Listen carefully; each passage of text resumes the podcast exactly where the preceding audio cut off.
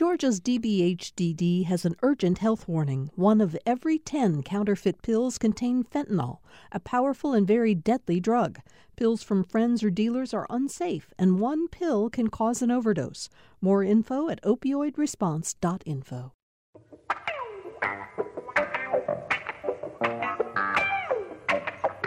Glad to have all of you with us for today's Political Rewind. Uh, it's uh, another big day in politics. I don't think there are any such thing as days that aren't big days in politics anymore. We've got a great panel here to talk with us about what's happening. We're going to shift our focus a little bit um, after a, a great show yesterday with all of our, what, what Tom Faust calls the A-team, our political science panel, talking about the implications of what happened in New Hampshire. And before I get to the panel, and in fact, uh, we, we move more towards uh, things that are happening here in Georgia, I do want to follow up on one thing that uh, we discussed on yesterday's show, and that was turnout in New Hampshire. Now that one hundred percent of the precincts in New Hampshire have reported in, it turns out that Democrats set a new turnout record. Um, at least two hundred ninety-five thousand ballots were cast in the Democratic primary. Previously, it had been two hundred eighty-eight thousand in two thousand eight when Barack Obama was on the ballot and, and Hillary Clinton, of course. And um, so Democrats, after Iowa, when they felt the turnout uh, suggested that maybe voters were not enthusiastic, got a little bit of uh, hope yesterday from the turnout that they saw in New Hampshire, although it was pointed out by some critics that uh, the turnout in some ways reflected the fact that they've added many people to the voter rolls since that two thousand eight election when they set the record. So for whatever it's worth, I wanted to share all that uh, with you. All right. Uh, on the panel today, it's uh, Kevin Riley Day, Thursdays here at Political Rewind. Kevin, of course, is the editor of the Atlanta Journal-Constitution, and um, we're always glad to have the boss coming in to be on the show, Kevin. It's great to be here, but Kevin Riley Day, I'm not sure that that's a good idea at all for anyone. So. You're sitting right next to, for people watching on Facebook Live, Melita Easters. Melita is the founder and the director of the Georgia WinList. Um, how long has WinList been going now? We celebrate our twentieth anniversary wow. a week from today wow. with a big luncheon. Well, congratulations. Um, of course, the purpose of the WinList is, you'll tell me if I don't always say this correctly, to recruit pro-choice women to run for offices in Georgia. As Democrats. As Democrats. And we're going to talk a little bit about some of the recruiting you've been doing during the show today. Um, another uh, panelist today who has also been very active over the years in state politics, and like you, Melita, uh, on his side of the aisle, Leo Smith, active in uh, in in working on turnout efforts and uh, looking at mobilizing Republicans in the state of Georgia. Leo Smith is uh, here with us today. Leo, tell us about, just briefly, about your company now. Oh, well, Engage Futures uh, Group is a company I started years ago. I said I was going to get more policy focused, more political infrastructure focused. It's focused on engaging people across difference in public affairs and government affairs.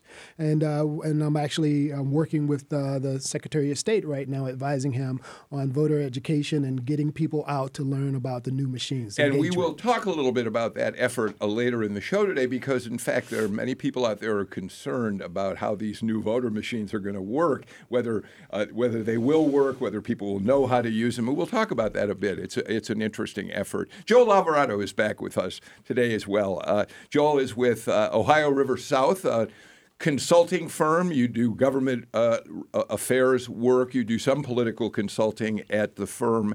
And Ohio River South um, is, in fact, working on the Michael Bloomberg campaign in Georgia. Howard Franklin, a frequent panelist and and uh, uh, who oversees the company, is involved with that. You personally, because we're going to talk about Bloomberg a bit today, you yourself are not working on the Bloomberg effort here in Georgia. You've got other fish to fry, so to speak, right? Yes, I have plenty of fish to fry.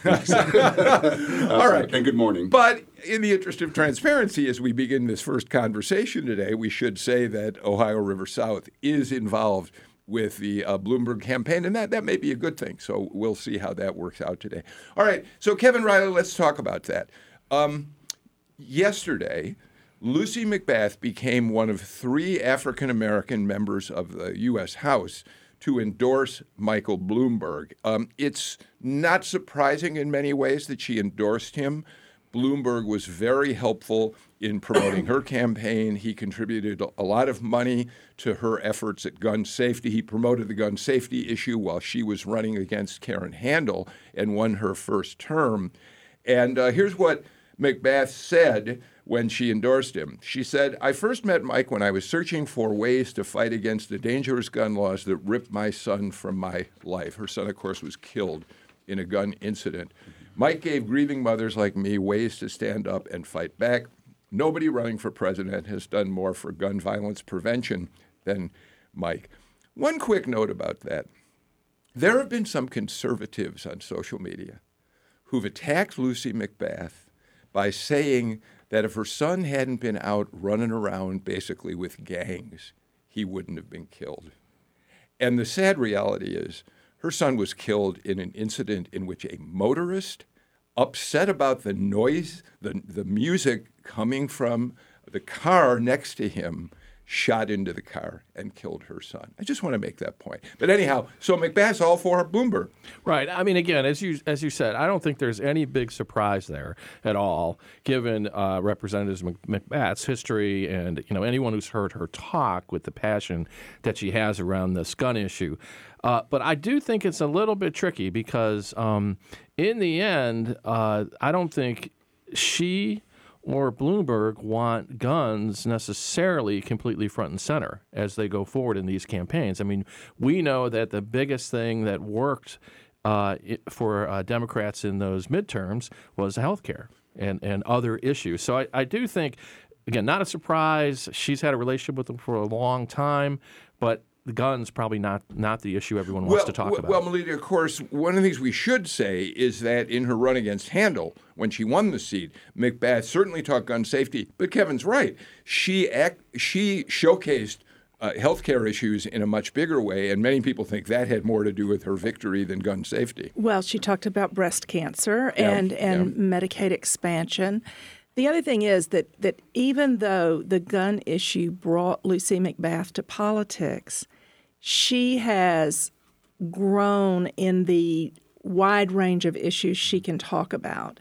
And I think the other thing is that Bloomberg probably learned a lot about Black culture from the grieving mothers like Lucy McBath. Mm.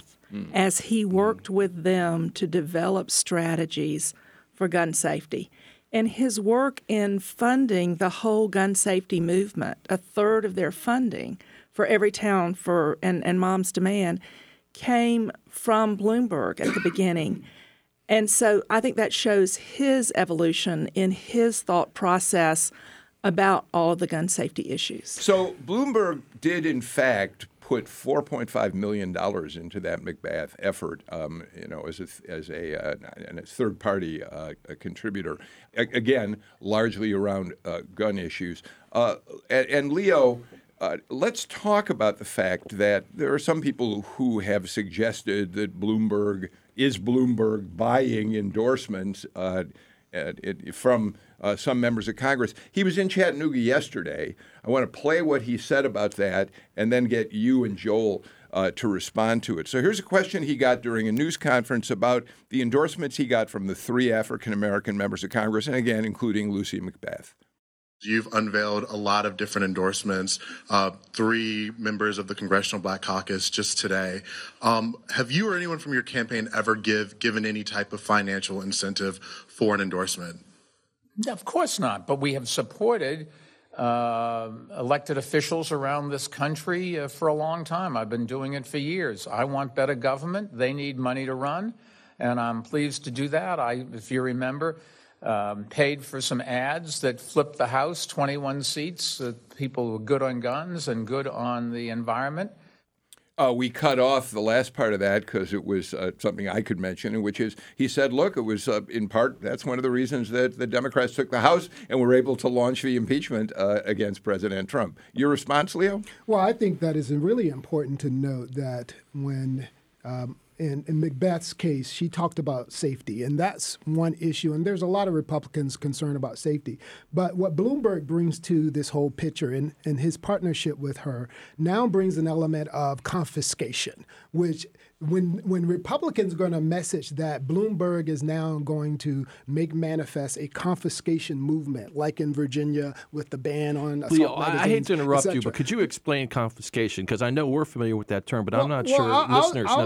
I'll explain it from the sense of what Bloomberg tries to justify throwing, you know, seven hundred thousand um, boys of color up against walls. He justified it as part a confiscation project that they had to get guns off the streets. And he, in his own words, said that just through that intimidation, they're more likely to leave their guns at home. So in his mind, he was strategizing on how to deal with this this this gun problem. And and so so with those mamas that you're talking about who was wailing about the violence in the street and death in the street, there there's some sensitivity and nuance about that. But Georgians will look at such an intrusion as a big, big well, difference all right. in safety. So, Joel, I want to bring you into the conversation, but I also want to point out what something about what Leo just said. In fact, it is uh, true that uh, Bloomberg was aligned with uh, Virginia Governor Ralph Northam when he was trying to do gun safety measures in the Virginia legislature. But, but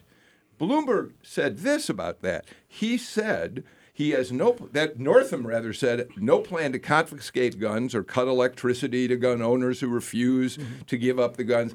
And Bloomberg then said, quote, nobody's trying to take away anybody's handguns or rifles or shotguns. What we're trying to do is have sensible gun regulations.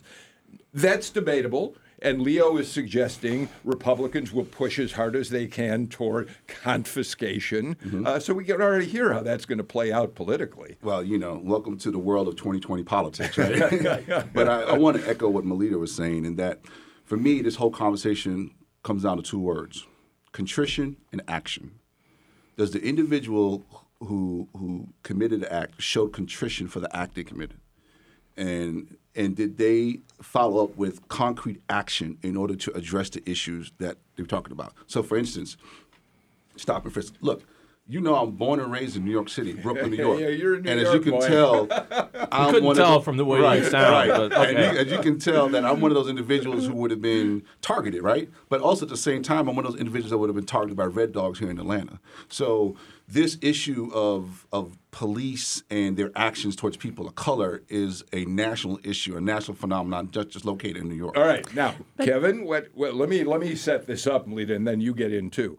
Uh, but let me set it up because. Because what Joel's done is pointed us to the next part of this conversation, which is Bloomberg, who is being, uh, uh, uh, he's under fire, excuse the expression, right now, uh, because a tape was leaked of him talking in twenty fifteen, uh, making a speech in which he talked in very, I thought rather harsh, a harsh manner about why stop and frisk was um being used in New York. Kevin, let me play the sound, and then then everybody get into the conversation. It's a little hard to hear this, but but I think you'll be able to make out what Bloomberg says about stop and frisk. ninety-five percent of your murders and murderers and murder victims fit one M O. You can just take the description, Xerox it, and pass it out to all the cops. They are male, minorities, fifteen to twenty-one. That's true in New York, it's true in virtually every city. If you want to spend the money for a lot of cops in the street, put those cops where the crime is, which means in minority neighborhoods. So it's one of the unintended consequences is people say, oh my God, you are arresting kids for marijuana, they're all minorities. Yes, that's true. Why? Because we put all the cops in the minority neighborhoods. Yes, that's true. Why do we do it? Because that's where all the crime is. All right, so it's very difficult to hear it, but I wanted you to hear his voice. Here's part of what that transcript is. He said this was at an Aspen Institute event. It's a very respectable uh, event, obviously. ninety-five percent of your murders and murderers and murder victims fit one M O. You can take the description and Xerox it and pass it out to all the cops. They are male minorities, fifteen to twenty-five. That's true in New York. That's true in virtually every city in America. And that's where the real crime is. You've got to get guns out of the hands of the people that are getting killed. People say, oh, my God, you're arresting kids for marijuana who are all minorities. Yes, that's true. Why? Because we put all the cops in the minority neighborhoods. Yes, that's true. Why do we do it? Because that's where all the crime is. And the way you should get the guns out of the kids' hands is throw them up against the wall and frisk them. Bill, I, I, just as a quick aside, this whole segment seems to be implying that a presidential candidate can uh, a tape, an audio tape can come out that where that candidate says something completely inappropriate and that somehow that will hurt his campaign. Yeah, that's I a don't kind believe of a, that. I think that's, that's a, a new deflection. That's a new idea. I don't believe that. I think but, that's uh, a deflection. But, but to get right at the, to get to get and right to make it plain, it did hurt Donald Trump's campaign. yeah, it yeah, did hurt. Him. He would have won by a lot more if it weren't for those things. Well, I, I'm just saying. Uh, uh, Look, but, it's hard to argue, Kevin, that that is an offensive way to describe. Uh, as the mayor of a city, how your police ought to treat citizens of your own city. Yeah, I think without question, and I think we're going to hear that tape over and over, and, and I'm sure there'll pe- people will find a way to enhance it so that it's a little bit easier to understand and hear his voice. Uh, and, and I mean, I don't think it's a mistake that he has sought these endorsements from African-American members of Congress in this situation. Well, the timing was pretty I mean, important to if, him, actually. If he's going to counter that tape, how valuable would Lucy McBath be to M- do that? Melita? But I also think that you have to look at subsequent statements the mayor made saying that he came to disagree with that policy and move beyond that policy. And he actually apologized for that policy on numerous occasions, even before he announced his presidential bid. So, and I think that women like Lucy McBath helped him come to realize the error of the sentiments he expressed in twenty fifteen at the Aspen Institute. And redemption is a part of both politics and religion. Amen. And I believe that... Says the chorus. wow, Says wow. the choir. The, the voters are willing to look at where you are now rather than necessarily where you have been. All right. Joel, I know you really want to get into y- this. Yeah, because... it. Kevin alluded to it. It's so easy to chop up, you know, small segments of a person's life and then try to have it define the totality of their life, right? And let me just give you more context of Mayor Bloomberg. He's the same individual who also opened the Center for Economic Opportunity to deal with systemic issues, dealing with poverty in, in there. He also opened up the Young Men's Initiative and to that really focused on people of color, young people of color. Um, and then also, too, uh, let's not let's not forget the Greenwood Initiative that he's pushing, what he did at Tulsa, Oklahoma, acknowledging the historical wrongs that have occurred to African Americans and, and the destruction of black uh, the destruction of, of Black Wall Street. And his willingness to invest to ensure that there's equity and opportunity for all people. Okay. It sounds like he's talking about Doctor Donald Trump right there. Well, I, I mean, I, I, I, that didn't come out my Donald Trump is president. All right. Similarities are striking. Wait, I, I, let's let let me. I want to play some more sound for y'all. Uh, Melita makes the point that redemption is a powerful force. It's something that we all believe in: forgiveness and and redemption in this country. I think. Uh, Bloomberg has on a number of occasions said he regrets uh, stop and frisk. He didn't really back down on stop and frisk until there was a federal lawsuit challenging the constitutionality. Thank you, thank you, Bill. Nevertheless, here he was again in Chattanooga yesterday. This is going to be a somewhat longer soundbite, but I think it's important to hear the questions that he was asked by reporters and to listen to Bloomberg struggling to try to say something about the policy. And then I want you all to respond to it. Mister Mayor, why did you say what you said in that twenty fifteen speech? Um,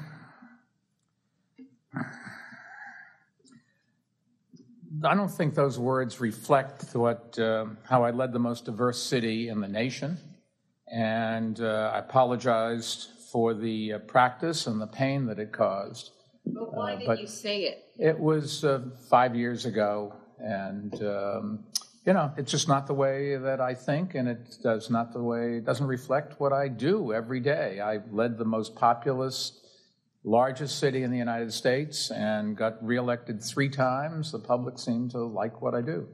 Uh, yeah, back to the, the twenty fifteen comment. So you have uh, apologized for using and promoting yes. the policy of stop and frisk, but those comments on that audio, you know, they're they're more than just talking about stop and, I mean, they're pretty derogatory comments about African Americans and the neighborhoods that they live in. So beyond Look, the policy, do you words, apologize th- for those, those remarks? Those words don't reflect the way that I've governed or the way that I run my company or the way that I live. Um, and um, I've led the most diverse city in the uh, country, and the public there re-elected me and re-elected me uh, uh, two other times, so I think uh, they're pretty happy but with it. But do you it. apologize for saying those words? No, I, I, I had to, yeah, miss, you, we, you had a question. I'm trying to be fair to everybody. So, uh, Leo, Joel, both of you have been involved in political campaigns, advising candidates. Uh, how would you grade Bloomberg yesterday in terms of his ability to come up? He didn't. It felt to me like he hadn't thought through it, that he was going to be confronted with this. He What's wasn't the ready grade? for it. He had to know that he was going to be confronted, but he wasn't ready because it's a very tough issue. Look, I want to help him out a little bit, okay? Because being do you mayor, really? Come on, I do really you do really? because okay. because because it hurts. I mean, I'm a guy who's been stopped and frisked. I am a guy who in Beaver Township out in Pennsylvania, Ohio, wherever I was, it was such an emotional time. I was stopped for four hours by police wow. because they said my car looked stolen, okay? So this issue is very real. I have a brown-skinned son who is larger than normal. He's twelve years old and he's five seven. And so I introduce him to the police all the time. I've served and helped with Cobb County Police as much as I can because I want to make sure that they are friends and not foes. But being a mayor is tough, and Bloomberg was being fed a lot of data. And my mama used to say, you can be right, but dead right. And here's what we need to understand about leading and governance, that sometimes you're trying to do something that's right for the crying grandmothers and the people, you know, from New York to Savannah who are concerned about crime. And so you do something, but you don't think about the larger implications. This is what I'm saying for Bloomberg. Now, he's trying to describe this and justify this. But really what he should say is, I was wrong, I hurt people, and I need to fix it. So when we say that people are contrite, it's one thing to say he may be in, he may be heard about it now that he's on he's in the limelight and he's talking about it, but he spent millions and millions and millions of dollars on advertising for his political campaign. He's spending millions of dollars buying access to gates into the black community and black hearts. He's buying spokespeople and surrogates so that he can change this image. He could just as easily go to those seven hundred thousand people thrown against the wall. The data is there, find out who they were, ninety percent of them innocent, and do something to repair that.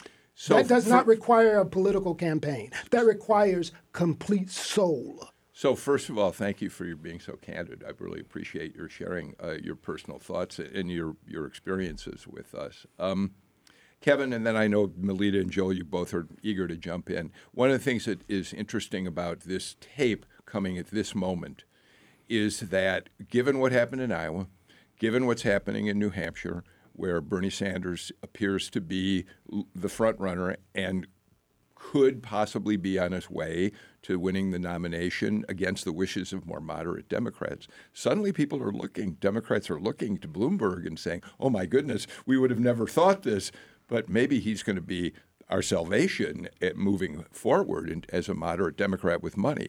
And now this comes along. So I kind of almost hear Democrats thinking, oh, my God, this is we don't need this right now. Well, yeah, I mean, I think it does show. I mean, look at how long we've been talking about Bloomberg, and he he wasn't in, in either of those races in Iowa or New Hampshire, because I do think it's true that Democrats, uh, no one seems completely comfortable with where that their their choices are right now. Bloomberg always said he was going to wait basically till Super Tuesday, so you, we probably could have predicted that this stuff would start happening. There'll probably be more, too. I mean, if he's a real threat, then, of course, there's going to be a counter to that. Melita, you too have worked with candidates for office. How, what kind of grade do you give him? And you know, Leo makes a great point. His T V spots, which he spent multi-millions on, are terrific. He didn't say they're terrific, but we all agree, I they think. They are really amazing. Good. And, but and now his, he's dealing with a spontaneous his situation. His team is doing an amazing job of trolling Donald Trump. What his team perhaps has not done, and it's the hardest thing for any team to do, and that is look your candidate in the eye and say, this was a mess in the past. You've got to do this. It's real hard to look at the man in charge who's paying your salary or the woman in charge when it's a woman candidate and tell them that something about them is wrong or something they have done is wrong. That's the hardest thing for any candidate or campaign to do. Yeah. The other thing that you, you mentioned, the data. You know, there's there's a lot of data about crime. And for everybody who argued that all of the crime was in the inner city, there are other sets of data that say different things. Right. And so data always depends on who's given it to you and how they collected it. Mm-hmm. And and so there are a lot of misconceptions out there about where crime originates and, and who's committing it and whether young black kids carry more drugs than young white kids. Right. Because it's just that the young white kids haven't been stopped and frisked and arrested. Yeah, I, well, Bernie or Car- Newton, or you know, so so using the data to say I want to stop. And sorry, Bill, but using the data to say I want to stop crime, right? But you also have to then do equal application of the data.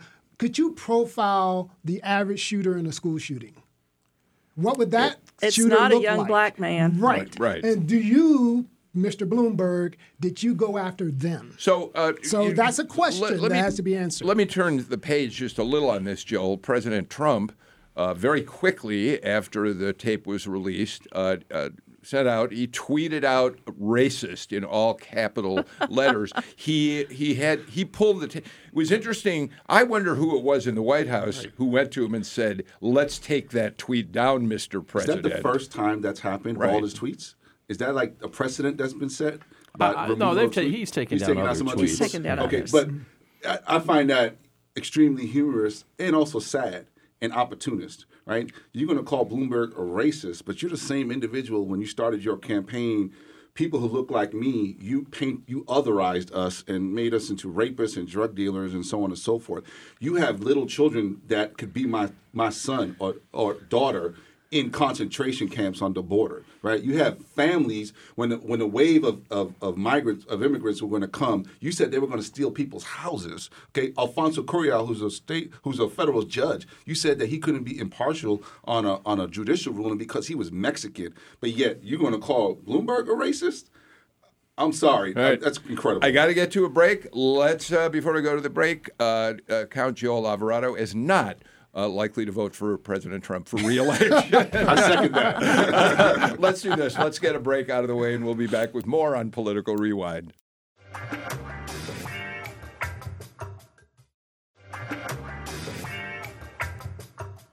We're back on Political Rewind. Um, we've got a good panel in here today, that's for sure. Uh, Leo Smith, Joel Alvarado, Melita Easters, and Kevin Riley all joining us for the show today.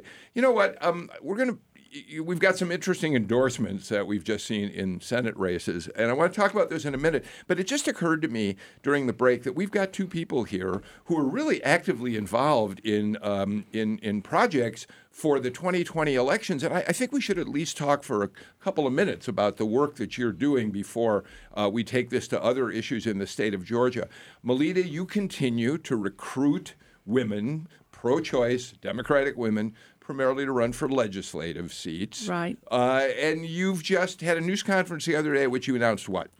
We announced the rest of our twenty for twenty twenty, twenty pre-qualifying endorsements of women that we believe can either protect and keep the five um, seats that they won last time, seven seats, then um, five women who ran last time, came close, but need a little bit of extra help this year to push them over the edge to flip seats. For example, Louisa Wakeman came within eight hundred eighteen votes of defeating Sharon Cooper. Now, Georgia's been at the bottom of the pile for maternal mortality for a long time. But when we came so close to defeating the chair of the House Health Committee, all of a sudden there were hearings on this maternal mortality issue. So that's the kind of thing that a persistent Democratic woman can do to put the fear of God in a Republican who's been doing nothing on an issue. Amen. Then we've got eight new-face women, and they're extraordinary. One is Kim Jackson, the Episcopal priest for the Church on the Common Ground, whose whole ministry is the homeless in Atlanta. And she can talk about the shredded social safety net that the governor's budget um, presents for consideration. And we have a woman, two women with P H Ds, one a medical doctor who also added to her medical degree a master's degree of public health from Columbia, and she can talk about Medicaid expansion in a way that nobody else can. They're just amazingly smart, brilliant women. So let me let me back you up a step. Uh, you point out that you believe that uh, uh, your efforts uh, to uh, uh, t- elevate women Uh, to legislative seats had some impact on Sharon Cooper jumping on ma- maternal mortality, almost almost costing her her seat before she embraces the issue. But you're not complaining that she's embracing the no, issue. No, I'm not she's complaining. Become a, she's become a fierce advocate for doing something about this. Well, and we're glad to see it. There, but that's but how our, make sure our women that. don't think she went quite far enough. Okay. okay. And, and that'll be a, an issue on the campaign trail. All right, so um, we're going to watch how all of that unfolds, especially when we're in the middle of a year where we expect a, a, a ruling from the United States Supreme Court before year's end on on one or more of the uh, outlaw uh, bills that are the laws that have all but outlawed abortion in Alabama, here in Georgia, Ohio. Uh, so it's going to be interesting to see how Uh, pro-choice candidates fare in that election. You want to jump in, yeah, Joe? I just want to say, I just want to publicly uh, commend um, Georgia WinList and your Thank work you. because I, you know, I work at the Capitol a lot, and the the activity, the power, the leadership that many of the women who have come through Georgia Win that they're now, I mean, it just speaks about um, your ability to really identify, support, empower women in Georgia to to pick up the mantle for progressive policy here in the state. And so I just want to let you so, know that I see it. it and so you. because I always because I always think that it's important on this show uh, to balance positions, you know, uh, clearly there are conservative women who are very glad the state has virtually outlawed abortion and could very well turn out to vote in favor of legislators, re-electing legislators who supported that measure. We know there is those cons- there are Melita is fighting against those conservatives. Well, I mean, w- women are not a mono- monolith, right? That's women, true. Right, exactly. Women are free-thinking people who have their own mind and the own their own the, the banners that they want to choose to support. And yes, conservative women um, have been very much pro-life, and I think that the discussion about life and the value of life is what we've been talking about from the beginning of this: balance and crime and all things that support Kevin, life. Kevin, as we approach, uh, as we approach uh, ruling on on the uh, on the, whether it's Alabama, Georgia, Ohio, whatever, this is going to become the biggest story this state will be uh, watching unfold, I think, as the election approaches. Oh, I agree, and and as uh, Leo points out, I mean, women aren't a monolith. There are women on both on both sides of, of that equation. So therefore, even something, you know, as when those rulings come out, will have a big, it'll be a bit of an earthquake in the state. Well, I wanted to give you a chance, Melita, because Thank you. you've been a driving force in getting, in, in, in recruiting candidates for, for many years, and I think our listeners need to hear that. Leo Smith, you uh, have also been involved as a political consultant, as somebody who's recruited candidates on the Republican side, but now you've turned your attention Uh, to the issue of voter training, as you or, or as training individuals mm-hmm. on the new voting machines, and I assume that includes poll workers, yes, yes. Uh, citizens, and how to use the machines. Um, how, given that you're involved in that effort right now, and that the Secretary of State has uh, brought you in to do that, how confident are you about the, these machines and the ability, their ability to uh, give us accurate uh, results. Through a vast array of partners all over the state, we are now engaging uh, in communities from uh, you know uh, Rotary clubs to you know some pol- you know nonpartisan political efforts and civic uh, engagement organizations all over the state, and it's been astounding how pleased people are to be able to both Um, know that th- these new machines allowed them to vote, allowed them to have a digital footprint of their vote that's secure, and also allows them to have a paper ballot in their hands with their choices listed out in writing. And I know we had Elena Parent on a couple of weeks ago, and I think she said that there was no paper ballot that listed the choices. No. So even we did a legislative training session at the Gold Dome last week to make sure even legislators who didn't know, have full information, could come and touch the machines. All right. Uh, so we're doing this all over. over the state. We've got great partners from the Martin Luther King Center for Nonviolent Social Change helping us do voter education and make sure that this fear that people have about these machines is unwarranted. Right, hey, so, Leo, it's uh, safe to, I mean, it's accurate to say your effort, your efforts along those lines are nonpartisan. Is Absolutely that, okay, and yeah. completely. I mean, the list of partners that we have, I mean, I, I don't want to take up too much time, but the Center for Election Innovation and Research, for instance, and that the U S. Election Assistance Commission, the Department of Homeland Security, but people, the bipartisan people who task are out force, there I mean, listening, if they yeah. want to either get involved or just kind of they themselves experience the training, is it an easy thing to do? Or Absolutely. How, how We're looking for voting ambassadors. We're looking for people to come so out. So where do I go to find that out? Secure Vote Georgia dot com. Okay. Secure Vote Georgia dot com. So, you know, it's interesting you mentioned that, Kevin. Kevin, because I don't want to walk into my polling place on March twenty-fourth and be faced with these new machines without any idea of what the heck I'm doing. I mean, I, I've watched you handle your iPad on the show, and I think your fears are well-founded. I, I, uh, I, my, I said this to Leo before we went on the air. When when Kathy Cox was Secretary of State and introduced the machines that have now been phased out, I remember a very focused effort at media Uh, training. I was, as a political reporter with with many of my friends and colleagues, some of them from the A J C, Kevin, brought into the Secretary of State's office to learn how these machines worked, given chances to, to handle the machines, put them on T V, show them. I'm certainly hoping we're going to have that opportunity, whether it's through Leo's group or other people at the Secretary of State's office. Yes, Melita. Leo, what about the concerns, particularly in rural areas or smaller communities, about the fact that those screens are so large, the poll workers from across uh. the room and the poll observers can see how someone's voting, and that these new machines do not protect the secrecy of your vote? Um, I think that the fact that we have been doing demonstrations is why that concern might have come up, because when we do the demonstrations, we don't set it up with the screen protectors in the booth sort of setup that people are used to. So that same booth protection um, will be applied so that from right to left, and then the body standing in front of the screen, no one will be able right, to see well, the screen. That's good to know. I hope that that's certainly the case. Um, all right. Thank you both, because uh, I think well, it's important our listeners understand uh, the way in which you're involved as twenty twenty moves forward. Joel, I want to start you on this one. Uh-oh.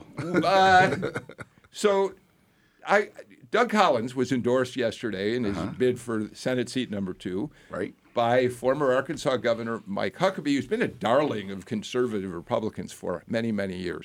I, I want to talk about that, but before we do, I think this is fascinating, and it says something about exactly what happens with uh, with the internet these days. I went to Google, Mike Huckabee endorses Doug Collins, because I wanted to be able to read a quote from what, Huck- what Huckabee had to say. You know what the first thing is on that uh, on that search return? D C Doug Collins, he needs to stop the spending. It is an ad from Club for Growth, which I assume paid for that position at the top of the search results. Just a, it's a small matter, Joel, but it tells us something about the power of the internet in political campaigns. Absolutely, and, and the power of Google search, right? Yeah, yeah. Too, and perhaps the idea there's a little too much power there. Right. Yes, that's, yes. That, I think that's another episode. Um, I would say this though. Uh, one is, you know, we talked about in other in past uh, re, uh, political rewind shows about this fracturing, this ideological fracturing within the uh, Republican Party. And so I'm, I'm not the expert to speak on it. I'll allow Mister Smith to have his, his say on that. But what I will say is that I, I too looked at um, what Huckabee said, Huckabee said, uh, Governor Huckabee said, and he indicated that Collins was representing conservative values. Now, I wasn't a political science major at Morehouse. I was a history major. But for me, the grand old party, they dealt with um, they were fiscal prudence. They dealt with uh, values based on their Christian faiths. And they dealt with um, respect for democratic institutions and the rule of law. And I'm trying to understand uh, these past three years, have all three been uh, has happened in, in the federal government? I think there's I think the data would show it's otherwise. So, I, you know, my concern is that what is it that you are championing and what is it that you intend on continuing to do? All right. So fair enough. Uh, but, uh, Kevin, here's what here's just part of the, the statement from Huckabee uh, talking about Doug Collins. He unflinchingly has stood up to the Trump-hating Democrats in the House and the Trump-hating media. Well, this is he made this statement to one of your people at the A J C. Yeah, we, we contacted him and asked uh, for a statement. Very enterprising. Doug didn't become pro-life to be elected, a shot at Kelly Loeffler, obviously. His commitment to the worth and dignity of every human life is not a political calculation, but a deep spiritual conviction. His ability to articulate a heartfelt conservative position, Joel, with uncanny clarity impressed me from the first time I heard him well, speak. I, you know, you people who listen to the show have heard this from me before. I mean, Uh, many of us know Representative Collins or had chances to interact with him, and I, I don't think he's going away. I mean, I would not. I've never run for office, never plan to, never want to. I would not want to run against him. It's that simple. I think he's out there, and he's going to fight to the end. And I know there's this big question about what the president will do, and I think this is a sign of it. I mean, I think that Doug Collins wants to be senator. And he he was disappointed that the governor didn't appoint him, but that has not changed his mind about being senator. So, uh, Leo, you, you, you can comment on that, but let me add one more layer to it. A, a day before Huckabee endorsed Collins, Newt Gingrich endorsed Kelly Loeffler and said, Kelly Loeffler is exactly the type of political outsider we need in Washington. As a conservative businesswoman and strong supporter of President Trump, Kelly has proven record of creating jobs and opportunities for Georgians. I'm proud to endorse Kelly Loeffler for the U S. Senate. I, I've got to say, if you try to compare, based on you know something Kevin said, where Mike Huckabee stands with President Trump and where Newt Gingrich stands with President Trump, I go with Newt, perhaps being closer in alignment with the president, and maybe we should read something into his endorsement of Loeffler. Yeah, it's, all, it's a very interesting thing, and I hate seeing this go on like many Republicans who care about Republican principles.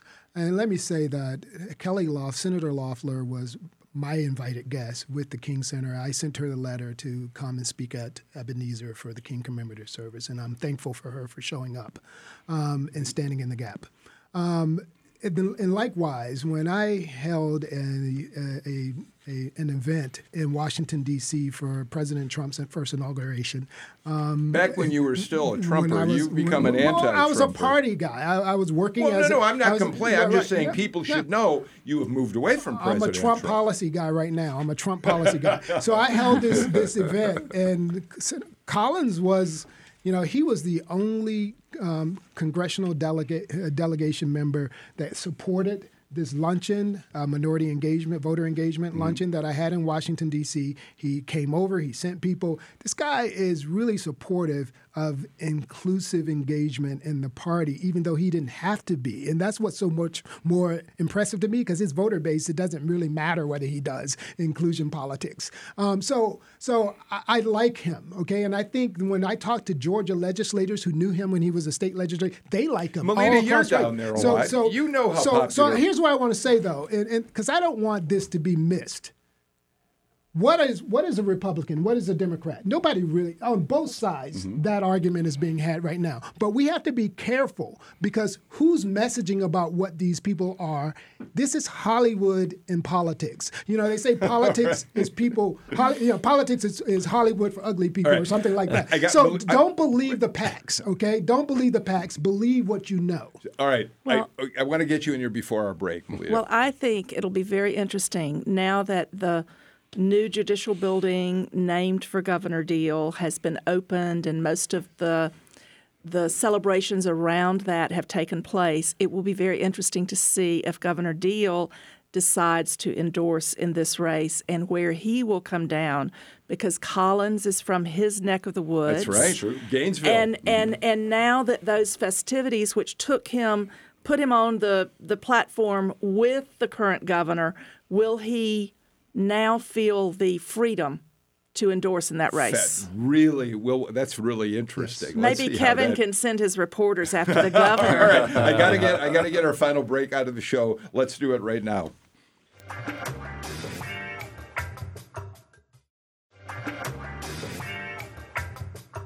Uh, Melita Easter has just talked about endorsements for Republican candidates for Senate uh, in Senate race number two. Senate race number one, we've talked in this sh- on the show a bit recently, especially, and I think it was Tamar Hallerman the other day when it came up.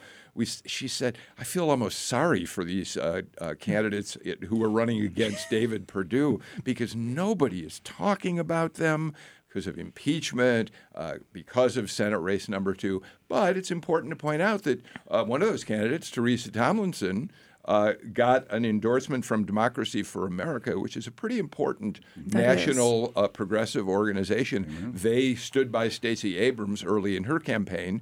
Um, and it's really kind of the first sign we've seen.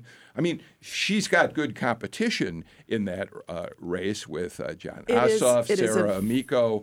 But for Tomlinson to get their endorsement, it's kind of she steps out just a little bit in terms of attention, I think. Because That's true. That. And and but that is a highly competitive race. Um, they are all good candidates. And I I think it everybody's waiting to see when when and if the D S C C will even jump in, and they probably won't, even though they jumped in for Warnock early. Um, Emily's List hasn't jumped in, even though there are two women candidates. So there are a lot of national groups that have just held their powder, waiting for the primary to see what happens. Have you stayed out of that race? I don't know we, where you are in that race. We are a state-based legislative PAC. We are not a federal PAC.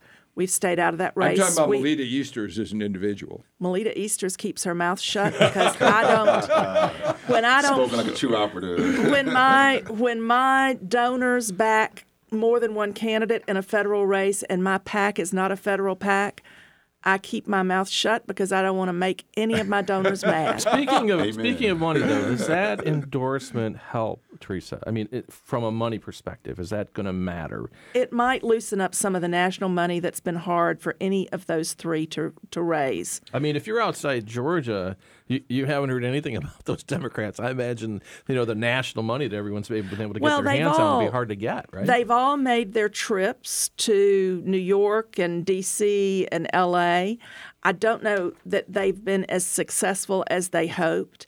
I mean, I personally happen to know about a party that Teresa had in Georgetown because a friend of mine hosted it. But um, they, they all have had some difficulty in raising the national money yeah.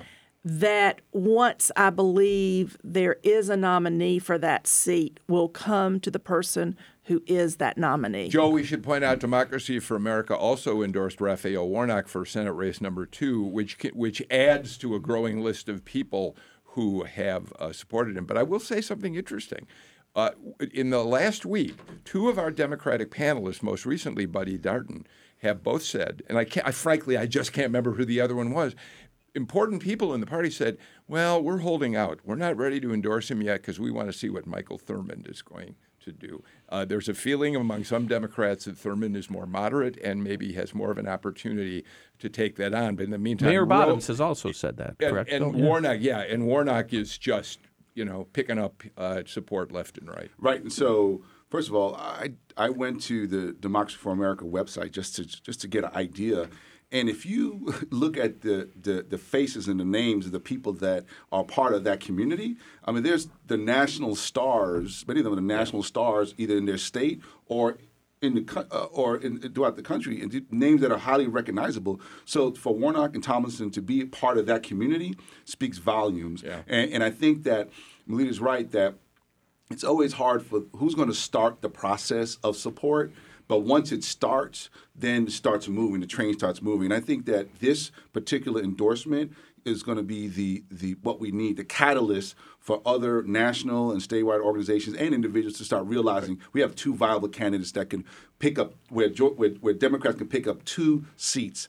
Um, and flip, and hopefully flip the Senate. Well, Whoa, that's a that, prediction. That makes uh, Leo's got to jump in here. Well, that makes though the the a Georgia a true battleground state mm-hmm. in more than just our own imagination, and which the is fact where it's been so far, right? It's been in our imagination yeah. in past years, but the fact that there are seven hundred fifty thousand newly registered voters, and that those voters tend towards demographics. They're younger. They're, they're younger and of color. Mm-hmm. And that creates in Georgia the Republican Rubicon that even their gerrymandered districts cannot save them from. All right. Before we're out of time, Melita's right. We talked about this extensively yesterday on the show, the new demographics of the registrations. But they got to vote, Leo, and Democrats have had a hard time. In Stacey Abrams' case, they made it work. Mm-hmm. But in twenty twenty, we don't know if any of those younger yeah. people are going to show up at the polls or not. And before they can vote, they've got to be registered. And Georgia does automatic registration of voters. Well, these are but these are registration numbers. We've got numbers. seven hundred fifty thousand new voters, which means that obviously Georgia is not stopping people from becoming voters in, in the state. Because but we Leo, just part heard, of what I, you're saying so, is because people are registered automatically, right, so the next they step may not is, be engaged. Next right. step is decreasing apathy, right? So mm-hmm. there sure. needs to be smart work, smart work, non-political work on decreasing apathy. Three, the King Center is concerned about two, that, so is the Secretary one. of State. Leo, we're out of time. You managed to get the last word uh, on the show today. Uh, Good work. So uh, Leo, Joel Alvarado, Kevin Riley, Melita Easters, I really enjoyed having you here. I mentioned Michael Thurmond, partly uh, because he'll be here tomorrow. Uh, oh. With uh, Sam Olens and Jim Galloway and uh, Robert Costa of Washington Week and Washington Post is going to join us for a segment of the show. It'll be interesting to hear his take on how these Senate races are being interpreted up there in uh, Washington, D C Uh, so thank you all for being with us for Political Rewind today. I'm Bill Nigut. We'll see you tomorrow.